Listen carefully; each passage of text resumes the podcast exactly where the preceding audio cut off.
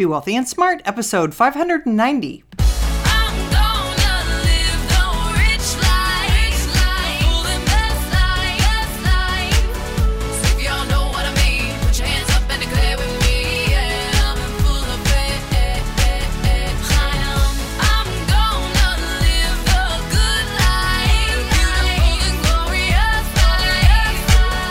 Step into a world of wealth and financial freedom without budgets, boredom, or bosses on Be Wealthy and Smart. And now, here's your host, Linda P. Jones. Welcome to Be Wealthy and Smart. I'm Linda P. Jones, America's Wealth Mentor, empowering women and men worldwide to financial freedom. On today's show, we're going to talk about three steps to a million dollars in your 401k. And this comes to us from an article in Investors Business Daily, and it was written by Paul Katzeff. And it says, You can reach a million dollars with average paycheck and contribution rates. A lot of people think they need a million dollars in retirement savings, but that tall total looks like Mount Everest to many workers. Before giving up, though, consider this building your nest egg to that size can be easier than you expect. That's especially true for younger workers. Parents should encourage their kids to aim for million dollar balances. All they have to do is follow three simple steps. Fidelity has 180,000 401k millionaires in plans it runs. These are ordinary people who have three things in common, said Katie Taylor, a Fidelity Vice President of Thought Leadership. Taylor says these 401k millionaires start saving for retirement at an early age, save as much money as they can, often exceeding a merely comfortable level, even if by just a little bit, and investing for growth.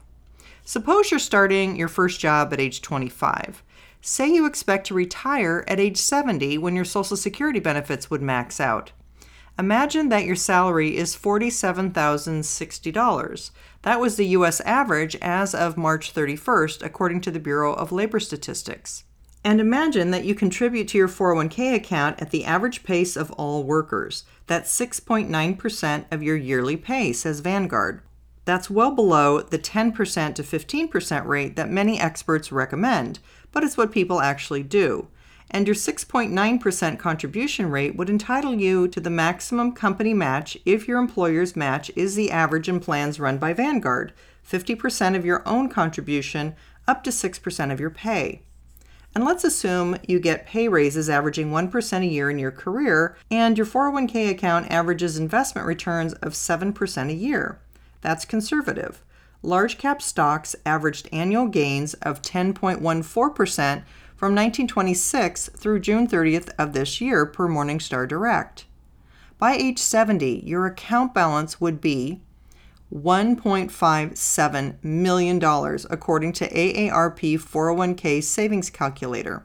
All right, I want to pause there and say, doesn't this sound familiar? You want to get the free match. You want to make sure you're getting all the free money that you can. You want to contribute as much as you can. And you want to start as early as you can. But even though they're using an example of a 25 year old here, if you're much older than that, don't despair. You still can reach your goals because, after all, it's just part of the wealth building formula MCT money, compounding, and time. So, if you don't have the time or the years, that means you need to put in more money or do a better job at compounding. Have a growthy portfolio that allows you to compound at higher rates. Now let's look at the three tips they have for aspiring 401k millionaires. Number one, start early. Remember, in our example, the worker starts at age 25. Look how much harder it is if you wait until age 45 to start saving. By age 70, your retirement savings account balance is less than $408,000. All right, so they're saying if you wait 20 years, of course, you're not contributing during that 20 year period of time, so there's less money going into your account, but also you don't have the compounding on your side. You don't have those extra years to compound, and so you actually have $1.1 million less than if you started 20 years sooner. It doesn't matter though, whatever age you are, just get started. Put in as much money as you can and be sure to have growthiness in that portfolio. Make sure that you are invested in equities and you're going for growth. That's going to get you to the higher compounding rates. Step number two save enough. If you don't start to save until age 45, but save 15% of your pay instead of just 6.9%, your balance by age 70 is nearly $741,000. In addition, you should save enough to qualify for your employer's maximum matching contribution. Refusing part of a match is like turning down a pay raise. Number three, invest for growth. Stocks tend to grow faster than bonds and cash. Cash, in the form of 30 day Treasury bills, grew at a paltry 3.33% annual pace since 1926. Intermediate term government bonds grew faster at 5.08%.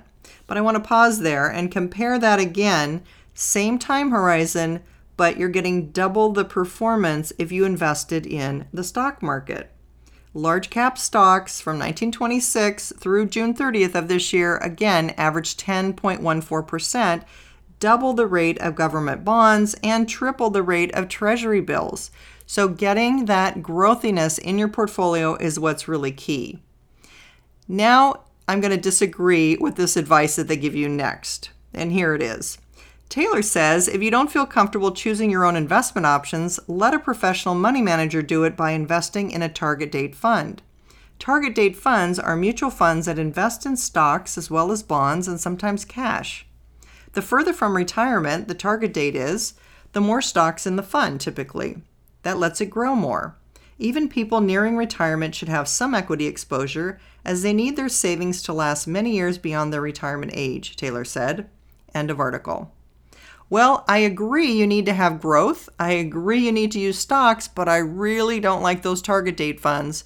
They have bonds in them typically, which is difficult now because we are very near to an all time low interest rate level. That means that interest rates have one direction to go in the long term, and that's higher.